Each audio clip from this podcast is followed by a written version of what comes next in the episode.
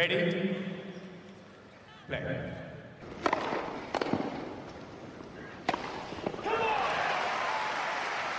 Merhabalar, Raket Servisi hoş geldiniz. Ben Gökalp. Ben Anıl, merhaba. Wimbledon tam hız başladı. Kendi tür hikayeleriyle giriş yaptı. Sezon, çim sezonunun artık böyle Grand Slam'ine kurayı konuşmuştuk. Bugün birinci tur maçları tamamlandı. Hatta ikinci tur maçlarının çoğu da tamamlandı. En azından yarısı. Onları konuşacağız. Arkada Andy Murray, Oscar Ote'ye karşı hafif can çekişiyor. Çekişmeli bir maç. İlk turu konuşacağız bugün. Biraz ters bir rakip tabii ki. Ee, o yüzden ama Murray de tabii en performansı yüksek tenisini oynamadığı için böyle bir durum oluştu. Evet ilk turdan bir sürü kayıp verdik ama tabii sizin de bildiğiniz gibi en büyük haber başlığı sakatlıklar ve zemin oldu. Çünkü Serena Williams'ı zemine kaybettik. Orada bir ayağa kaydı maçında daha dördüncü oyundu sanırım. Yere böyle düşüyor gibi o düştü. Ondan sonra toparlayamadı. Çok kötü bırakmak zorunda kaldı. Böyle bayağı ağladı. Hani gözyaşlarını tutamadı. Öyle bir şey yaptık ki bu Federer Manarino maçının hemen sonrasındaydı. Manarino da bıraktı maçını. Ee, çok fazla düşen var. Djokovic, Draper daha ilk günde karşılıklı bir sürü düştüler. Zemin sürekli konuşuluyor. Herhalde kuruyacak diyoruz ama bugün de bayağı kayan oldu. Neler diyeceksin zemin hakkında? Öyle bir giriş yapalım. Evet. Kaybedenleri de onlar yani, üzerine. Serena'yı sadece 3-3'e kadar 6 oyun izleyebilmiş olmamız bu sene çok üzücü. Ee, kendisi adına gerçekten bu, buraya çok ciddi burayı en ciddi aldığı Grand Slam burası. Hani bir 24'ü yapacaksam Wimbledon'da yaparım mantığında ilerliyordu biraz. Ee, dolayısıyla bu kadar erken işlerin sekteye uğraması, sekteye uğramaması yani yıkılması tabii ki son derece üzücü. Ee, ama o da e, tabii ki buradaki tek kurban değil. Zemini şöyle değerlendirmek gerekirse bence Gökalp hani yani çok e, çok eleştiriliyor. Evet e, kaygan da zemin. Fakat şunu da belirtmem gerekiyor. Bence zemin bu sene ilk defa kaygan değildi. Yani biz ilk defa Wimbledon'da kayan oyuncu izlemiyoruz. Ee, sakat ilk defa sakatlanan oyuncu da izlemiyoruz. Ee, fakat e, tabii ki özellikle Federer'in belirttiği bir durum vardı. Çatı kapanınca nem oranı artıyor diye. O ekstra bir faktörde olunca tabii bu işler biraz daha e, ön plana çıkmaya başladı. Burada bence iki dimensyon, e, iki açısı var olayın. Bir, çim sezonu daha da kısaldı. Oyuncuların e, çimde hareket etmeye, topraktan geçişte e, uyum sağlama süreci farklı. Yani bir az turnuva oynasan bile çimde bir hazırlık sürecin vardır. Yaptığın antrenmanlarla uyum sağlaman. E, burada süre ciddi şekilde kısaldı. E, ikincisi e, tabii ki ayakkabılar da var işin içinde Gökalp. Şöyle ki e, bildiğim kadarıyla ayakkabıların tabanına dahi e, Wimbledon söz hakkına sahipmiş. Yani dolayısıyla e, bunun da bir etmen olduğu konuşuluyor. Hani e, burada acaba bir inovasyona mı gidilmeli de tartışılıyor. Kaldı ki bence zeminin burada en çok konuşulmasının sebebi e, iki tane olayında iki büyük ismin maçında olması. Adrian Manarino Federer'e karşı setlerde e, durum 2-2'ye gelmişken e, sakatlandı ve çekildi. E, ve Serena Williams ve bunlar üst üste oldu. Bence bir şey olarak bir tık tartışılmasının sebebi de bunlar oldu yuka, üst seviyeye çıkmasının. E, fakat tabii ki zeminin detayları, uzunluğu, kısalığı geçen sene nasıldı, bu sene nasıldı bunu kestirmek yani bunu ancak Wimbledon bizle paylaşırsa e, bilebiliriz. Fakat özellikle birinci ve ilk tur maçlarında her sene kaymalar olur. Çünkü e, zemin daha yeni e, şey yapar. Uyum sağlar. E, daha taptazedir çimler.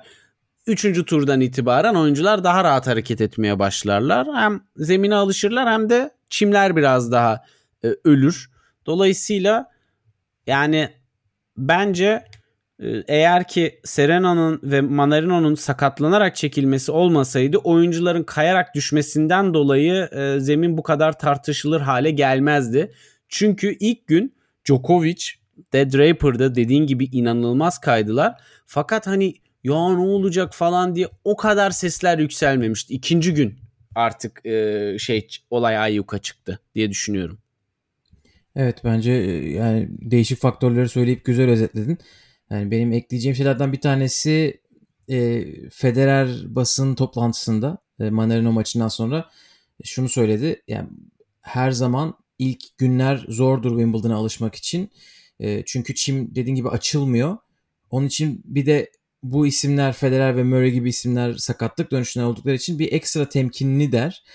Bir de onlar gerçekten çimde hareket etmeyi çok iyi becerdikleri için belki o kolay geliyor ama hani o, o da söylüyor ya bu zaten hep zorluyor bizi ama bir yerden sonra açılıyor. İlk günlerden daha ilk iki günden çok fazla yağış olması yani bayağı fırtına vardı neredeyse. Çatılar kapalı oynandığı için hani o dışarıda gözükmedi ama hani o ortamda büyük ihtimalle kayganlık da artmış olabilir. Ee, ama bu sen şey söyledin yani çim sezonunun azalması ben onun çok etkisi olabileceğini düşünüyorum. Çünkü hani çime uygun hareket et, eden ettiğini gördüğüm e, mesela frenlemeyi hani ona göre yapan çok az oyuncu var gibi. Çünkü toprakta rahat rahat kayabiliyorsunuz. Sert kortun tutuşu çok fazla. O sizi zaten frenliyor otomatik. Ee, mesela Djokovic hiç e, çimde oynuyormuş gibi oynamıyor. Yok. Senelerdir bu böyle. E, Djokovic kayıyor, çimde de kayıyor. Ben evet. çimde kayan, bu kadar hani toprakmış gibi oynayan bir iki kişi daha görmedim. Onun için hani ani frenler yapmaya çalışan her oyuncuda bu olacak gibi çimler biraz daha açılana, hava kuruyana kadar. Ama göreceğiz. Yani şeyi ben de bekliyordum. Serena acaba bir şey diyecek mi? Manarino bir şey diyecek mi? Ee, yani takip ettiğim kadarıyla öyle bir şikayet gibi bir şey gelmedi. Hani zaten ben de burası böyle sıkıntı.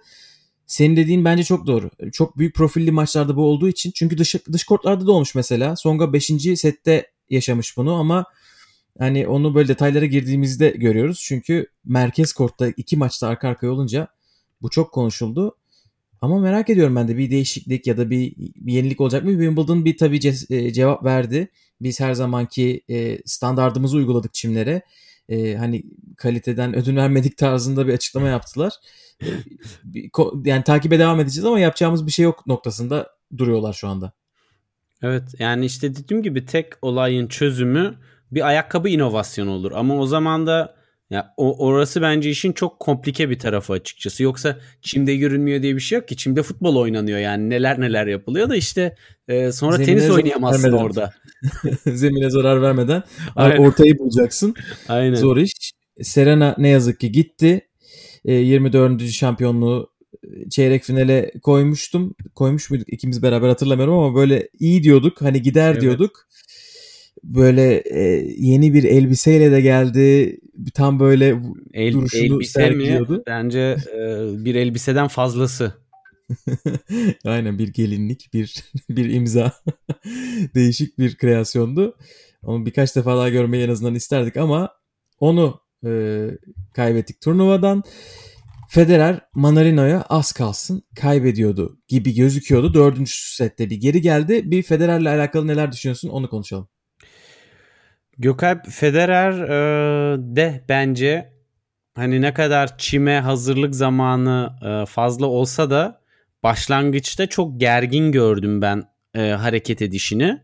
E, ve dolayısıyla e, şey gördüm yani özellikle o kadar çok basit hata yaptı ki e, forehand'inde. Yani bunun biraz hani konsantrasyonla açıklamaya çalışmak bence yetersiz. Bence cidden bu hani kendisi de söyledi zaten bu kayma çekincesinin hareket kabiliyetine başlangıçta psikolojik olarak e, iki diz ameliyatı geçirdiği için e, ciddi bir etkisi vardı gibi. E, şunu söylemek lazım ilk seti taktiksel olarak kazandı. Yani aman aman oynayarak kazanmadı. Ve sonrasında Manarino'nun oyun seviyesi, servisleri e, ve puan kurgusu, rallilerdeki dominasyonu filan, servis volesi filan çok iyiydi. Yani Federer tabii ki zemin hazırladı. Özellikle e, bence biraz özgüven sorunu da vardı. Çünkü ne zaman rallide böyle biraz e, çok önemli hatta en tabii ki özellikle ikinci ve üçüncü sette e, ne zaman ki kritik bir puan olsa veya biraz sayı e, sallantıda olsa e, açı kullanmaktansa ortaya doğru yollamaya başladı topları. Hani içeri yollayayım da belki inşallah hata yapar gibisinden. Yani Federer'in çim oyunundan alakasız agresiflikten uzak bir oyun vardı. Çünkü ne zaman agresifleşse e, oyunu hatalar geliyordu. Zira zaten çok fazla basit hatası da oldu. Ve tabii ki birinci servis. Birinci servis e, yani evlere şenlikti. Basın Fakat toplantısında iki şey söylemiş. E, senin bu güvenle alakalı söylediğini hani destekleyecek olduğu için araya bir gireyim. Hı hı. E, forehand kanadında özellikle e, ben her zaman Wimbledon'da böyle ilk maçlarda zaten bu sıkıntıyı yaşarım. Hani özellikle forehand paralelde güveninizin yerinde olması gerekir. O forehand paralel turnuva ilerledikçe gelir.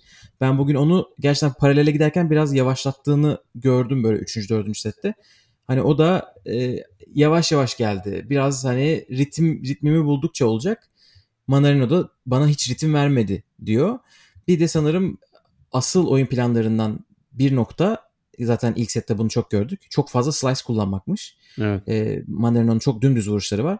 O slice'lara Manarino iki kanattan da çok iyi cevap verdiği için bence Evet. o oyun planı biraz tıkandı. Manarino hem iyi servis atıp hem iyi return vurdukça e, bayağı sıkıntıya girdi. 2-1 setlerde geri düştü gibi gözüküyor. Ki hani burada şaşırtıcı olan belki de tek şey hani Federer'den çok alışık olmadığımız bir durum. Ee, daha önce Manarino ile e, yanlış bilmiyorsam 8 kere karşılaştılar. Hemen kontrol edeyim.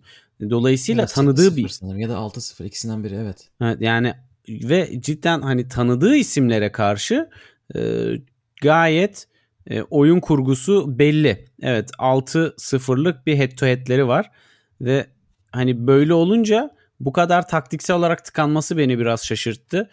Fakat olumlu belki de en olumlu yapacağım yorum Federer hakkında e, dördüncü sette çok ritmini buldu. Yani sakatlık anından öncesinden bahsediyorum. Sonrasında zaten Manarino yoktu da ortada. bir break öndeydi sakatlık anı. Evet ve dördüncü sette gerçekten çok iyi ritmini bulmuştu. Hem hareket edişi çok rahatlamıştı hem de e, forentlerin e, derinliği, gücü ve istikrarı tam manasıyla e, yerini bulmuştu.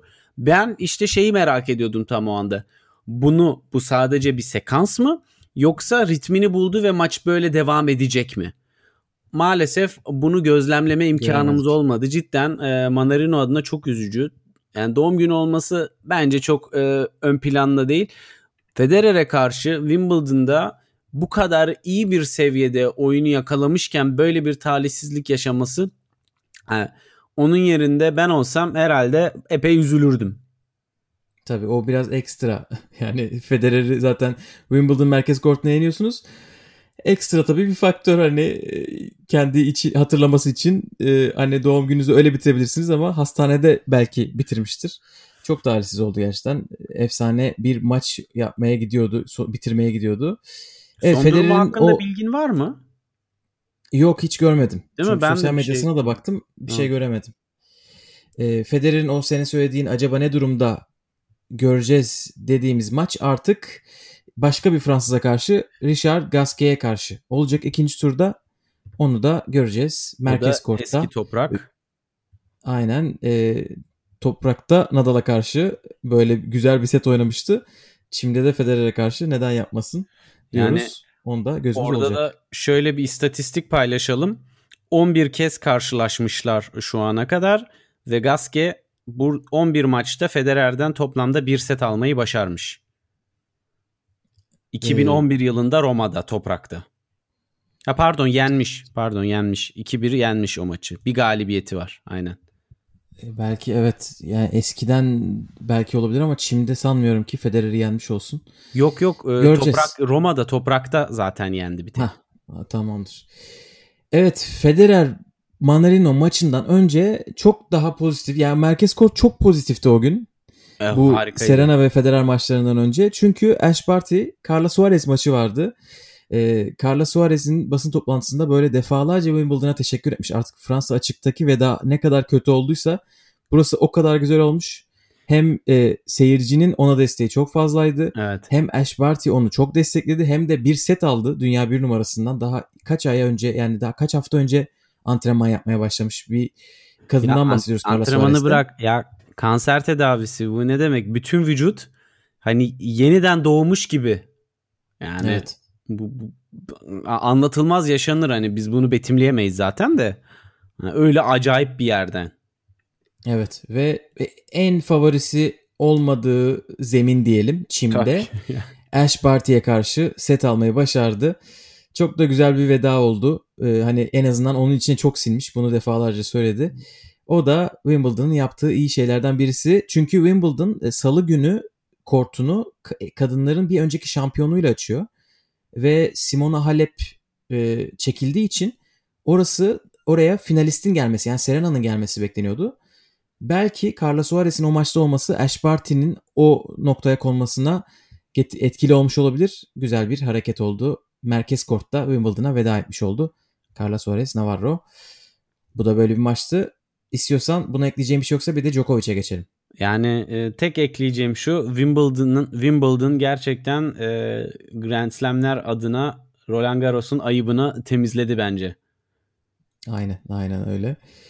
Ee, evet Djokovic. öbür tarafta tabii Djokovic ilk günün merkez kortunu açtı ve bir Britanyalı'ya karşı ilk seti kaybetti. Evet. Evet e, İngilizlere biraz e, heyecan yaşattı.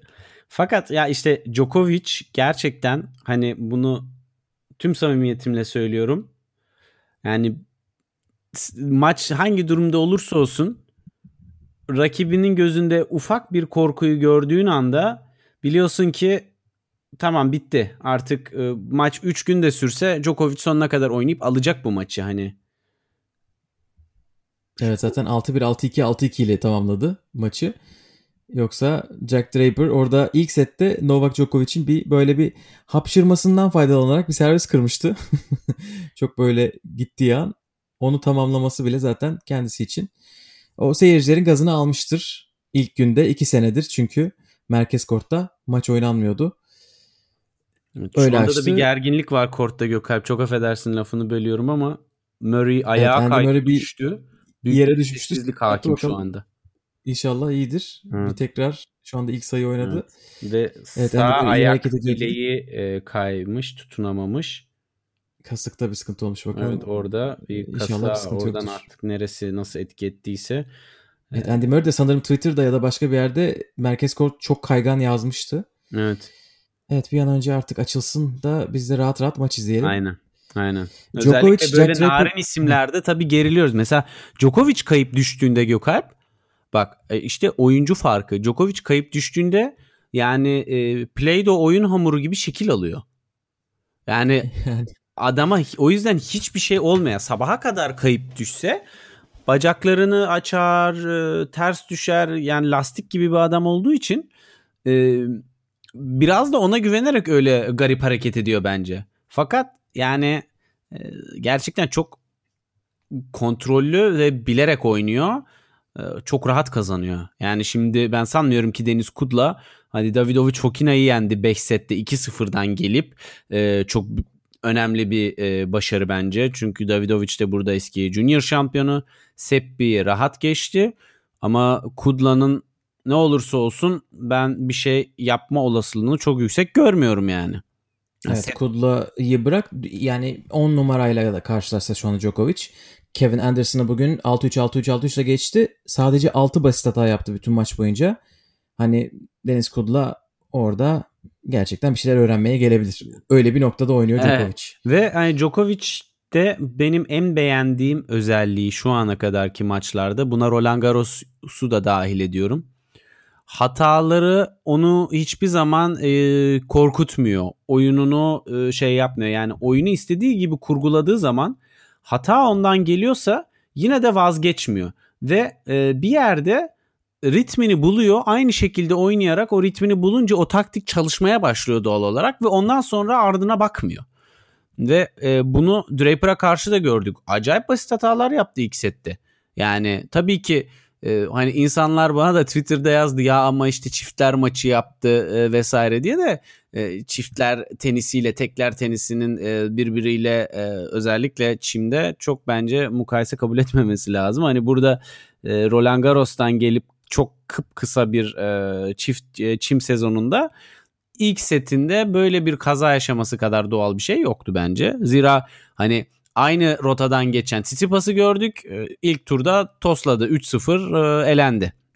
Dolayısıyla Aynen. e, Djokovic'in tamam, e, Djokovic'in yani bu aşamayı yaşaması dünyanın en normal şeyi. E, gümbür gümbür çok rahat hani yürüyerek kazanıyor diyebiliriz. Evet e, çok iyi oynuyor. O, onun belki de zaten asıl testini 2-3 maç sonra ancak görebileceğiz. Şu anda seviye farkı oldukça fazla. Beklediğimiz gibi hani buna şaşırmadık. Erkeklerdeki sürpriz tabii çok da sürpriz mi? Zaten bir şeyler olabilir diyorduk. Francis Tiafoe Stefanos Tsitsipas'ı 3 sette geçti. Sonra ikinci tur maçında yine set kaybetmedi. Tertemiz bir maç oynamışa benziyor. Ee, üçüncü turda şu anda Wimbledon'da ikinci kez. Ee, o maçı ben izleyemedim. Çünkü ne yazık ki iki maç, iki kort dışında maç izlemek çok zor. Onun için biraz e, Eurosport Player'ı özlüyoruz. Evet Bu yani serzenişte de bulunalım. on demand e, hizmeti var tabii ki. Esport Plus farklı kanalları, farklı kortları bize hizmet olarak sunuyor ama e, tabii ki daha yeni bir e, yapım olduğu için Eurosport'un global e, yayıncılık altyapısında e, tabii ki daha e, arada mesafe var. Bu arada O da- ben hemen bir düzelteyim. Tsitsipas maçını değil Francis Tiafoe'nun diğer maçı dışarıdaydı. Pospisil maçı. Onda yoksa ilk maç bir numaralı korttaydı. O büyük ihtimalle. Onu cap canlı izledik, e, gördük. E, TFO'nun ne kadar rahat hareket ettiğini ve ritminin en üst seviyesinde belki de olduğunu söyleyebiliriz. Yani her şey çalıştı. Ki zaten hani TFO'nun oyun stilinde çok bir değişiklik yok zemin ayırt etmeksizin. Yani zemine göre kendini ayarlamıyor. Denk gelirse o zeminde iyi oynuyor. Dolayısıyla zaten toprakta her zaman erken elenmeye müsait. E, ve hızlı zeminlerde biraz da riskli ve agresif oyunu olduğu için gününde olduğu zaman çok iyi bir maç çıkarabiliyor. Tsitsipas'ın da ısınma turlarında bunun denk gelmesi tabii ki onun adına biraz şanssızlık oldu. Evet oranın Kura ikinci büyük büyük seri başı Diminor da ilk turda Sebastian Cordea'ya elendi. Evet e, ben biz tabii Tsitsipas'ı harcadık bu kurada ve ben Tsitsipas'ın ha- harcadığı harcarken Deminor'u çeyreğe çıkar diye tahmin ettim. Fakat Deminor da beni harcadı Gökalp. Senin favorin Dan Evans ise yoluna devam ediyor. Bugün Dutselaevic'e karşı çok iyi bir oyun oynadı. Çok rahat bir galibiyet elde etti. Bunda tabii ki Lajovic'in e, çim zeminine geçiş geçtiğimizden haberi olmadığının e, bir etkisi var. Zira kendisi hala e, Roland Garros'a uygun bir e, oyun planı içerisindeydi. Çok güzel maçtı ama. Ben, ben Maç, maç beğendim. güzeldi fakat Lajovic'in çim tenisiyle hiçbir alakası yoktu Gökalp yani. Evet evet evet. Ben Wimbledon'da olduğumuzu düşünürsek yani ilk tur performansının daha etkileyici olduğunu düşünüyorum. Yani Feliciano Lopez'i 3 sette geçmesi bence Dan Evet. Evans için daha iyi haberdi. Şimdi 3. turda zor bir maç onu bekliyor. Çok büyük ihtimalle Sebastian Korda ile oynayacak. Korda da maçını bitirmek üzere. Evet, iki, Oradan- iki seti aldı. Ve Evet 5-4'te servis atıyor şimdi maç için. Tiafoe, Hachanov, Evans ve belki de Korda oradan birisi çeyrek finale çıkacak.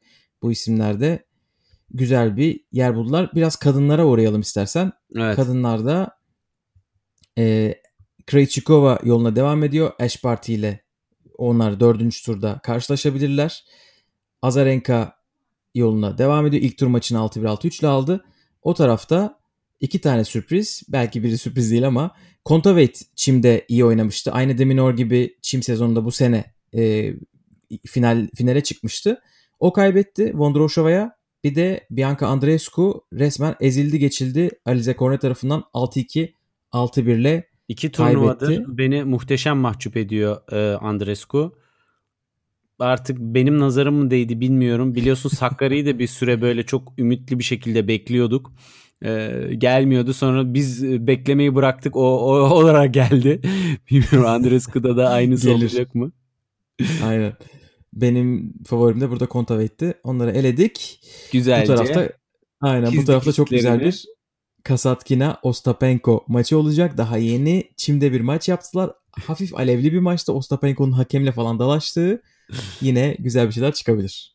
Oradan bir hikaye çıkabilir. E, Ostapenko da Leyla Fernandez'i 6-1 6-2 yenerek bence önemli bir şey gösterdi. Leyla Fernandes'in çünkü bence e, yani çime uygun değil oyunu denemez. Hani Evet ya ben hiç izlemedim ama toprakta iyi. İki tür oyuncu var. Bir hani toprakta iyi olduğu için çimde çok kötü olanlar. Bir de bu doğal zeminleri sevenler.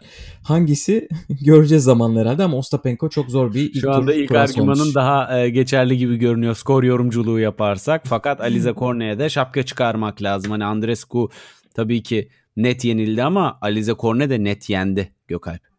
Evet. Evet evet çok iyi oynadı.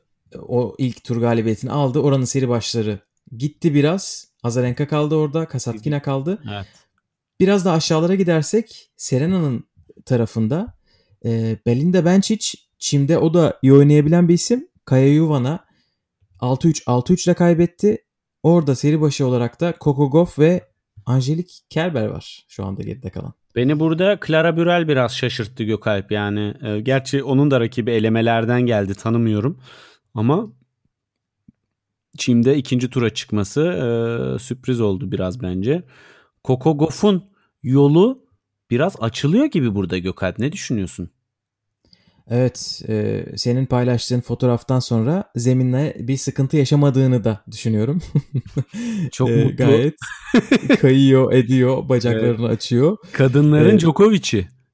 Aynen. İkinci turda Vesina ile oynayacak. Ondan sonra Yuvan Bürel maçı galibi güzel kura gibi gözüküyor. Evet. Oradan Fakat şunu girmesin? söylemek lazım Gökalp. e, Kerber ben hiç bu kadar motive, konsantre ve atletik görmedim uzun zamandır. Oo. Geldi mi geliyor diyorsun. Ya bu Almanya'da kadının hazır şey biraz Wawrinka. Wawrinka'nın e, Çin versiyonu gibi Kerber. Yani bir iki sene yok ortada sonra bir anda Grand Slam kazanıyor. Evet. Olur. Hani o yüzden- vallahi olur olur. Olur mu Onun olur. öyle bir trendi vardı. Bir seneyi pas geçiyordu, bir sene Grand Slam kazanıyordu. Baktı yine puana ihtiyacı var. Şimdi tabii pandemi dönemi iki sene oynamadı. İki puanlar iki seneye çıktığı için. Çok mantıklı. Şimdi o. geldi. Sponsorları Kadınlarda- üzmüyor sıralamada. Kadınlarda istiyorsan bir tarafı daha konuşup erkeklere bir geri dönüş yapalım. Şviyontek'le Muguruza dördüncü tur yolunda ilerliyorlar. Ama Muguruza'nın üçüncü tur rakibi Ons Jabeur olacak. Ons Jabeur Sakat Venüs'ü maç. 7-5 6-0'la geçti. O maç bayağı güzel olur. Jabeur Muguruza. Canavar maç. Gerçekten canavar maç geliyor. Ama Venüs'e de burada bir ara verip şapkamızı çıkaralım Gökalp. 41 yaşında kalktı. Dış kortlarda e, müthiş bir motivasyonla gerçekten uzun bir maçı kapadı ve Evet. Ons Jabeur'ü de ilk sette e, zorlamış diye duydum. İzlemedim maçı ama 3 numaralı korta vermişler ilk tur maçını. Muhabir basın toplantısında şöyle soruyor. Hani sen 5 defa Wimbledon'ı kazandın. Sen e, bu kadar hani hayal kırıklığı hi- hissettin mi 3. korta verdikleri için? O da diyor ki ben maç oynamaya gelirim. Nerede olduğu benim için fark etmez ama senin hayal kırıklığı olduğunu düşünmen beni mutlu etti gibi bir şey söylüyor. basın toplantısında biraz pozitif konuşmuş. E, onu asıl izlemeye devam edeceğiz. Çünkü Nick Kyrgios'la karışık çiftlere katılıyorlar. Müthiş, müthiş gerçekten. Ee, yani Kyrgios hani biraz belki erkekler tarafına geçiş gibi olacak ama e, Kyrgios'un Ona çalışmıştım. şöyle bir durumu var. Herkes şöyle diyor. Ya ah biraz da kendini tenise verse neler olacak vesaire diye hani çok hani çalış zeki ama çalışmıyor kategorisinden yıllardır ekmek yiyor ya Tamam. Tamam. ve e, şovuyla gerçekten hani tribünlere oynamayı çok seven bir adam. Hani tenisi tenis için değil şov için oynamayı seviyor. Hani onun motivasyon kaynağı bu. Baya saygı duyulur. Fakat yani ben şundan rahatsız oluyorum Kyrgios'ta. Ee, favori oyuncu olup o kazanması gerekiyor baskısı altına girmemek için sürekli istikrarsız bir görüntü çiziyor. Kafasını yormamak adına bence. Biraz orada bilinç altında bir gizli bir özgüvensizlik var gibi. Yani oyununda değil ama genel olarak e, planlamasında bir özgüvensizlik var gibi. E, bu da beni rahatsız ediyor açıkçası.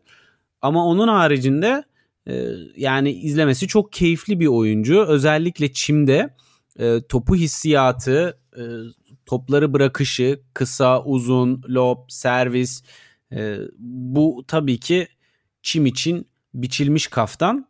Bunu da gösterdi. Yani Umber'i yenmek bu kadar zaman sonra çime döndükten sonra inanılmaz bir şey. Yani bunu başka hani zaten kurayı değerlendirirken konuşmuştuk. Hani oradan Umber'i zorlayabilir demiştin sen özellikle üstüne basa basa.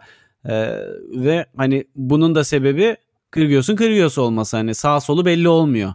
Ama abi evet. ezer geçerdi diyemiyorsun. Çünkü adam ne zaman ne yapacağı belli olmuyor. Evet çok doğru. Ee, yani bu maçta bu kadar güzel oynamasın ki ben Kyrgios'un maçın başından sonuna kadar güzel oynadığı çok fazla maç hatırlamıyorum. Genelde Kesinlikle. bu Nadal'a, Djokovic'e, Federer'e karşı oluyor.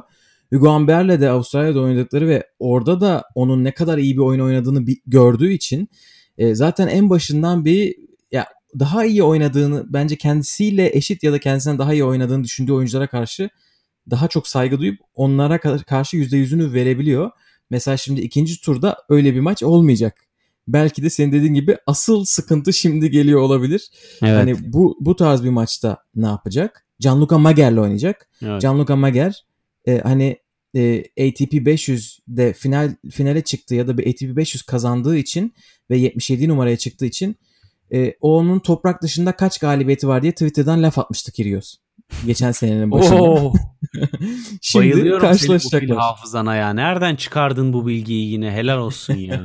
bunu bugün gördüm. Bunun hakkını vermek isterdim ama bunu çıkaran ismini hatırlamıyorum. Yoksa paylaşırdım mutlaka.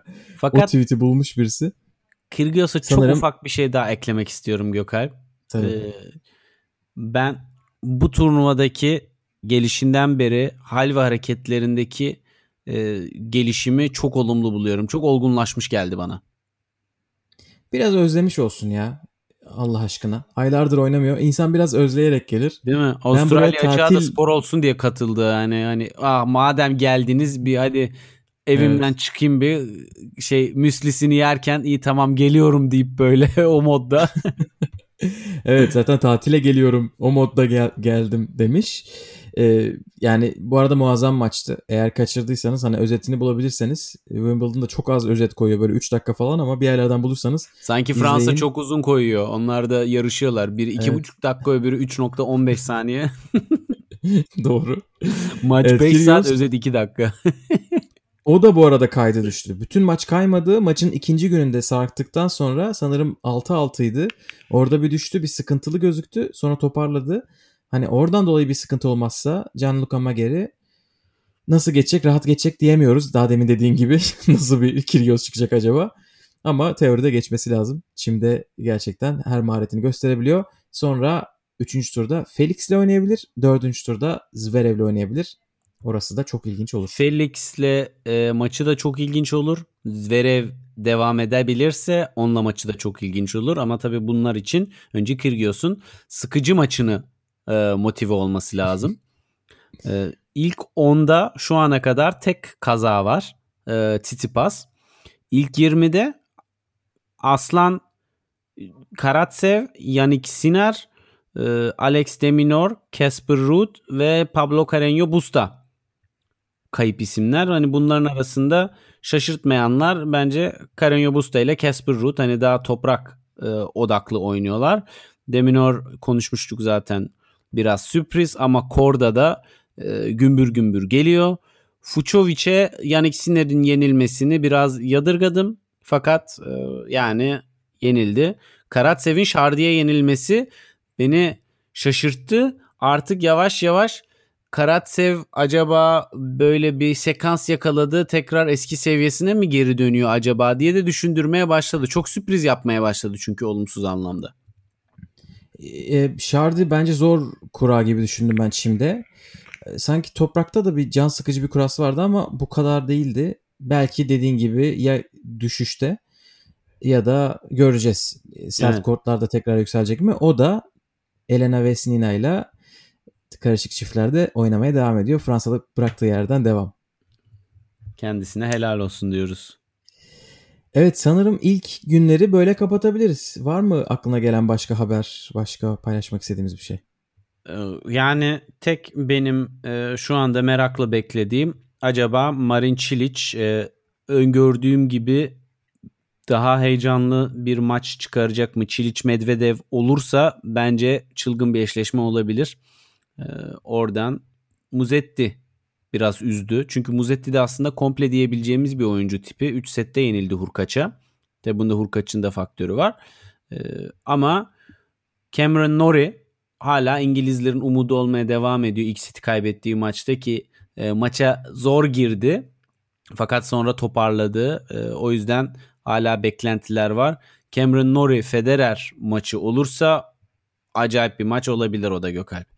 Üçüncü Evet, tura öngörü yapacaksın.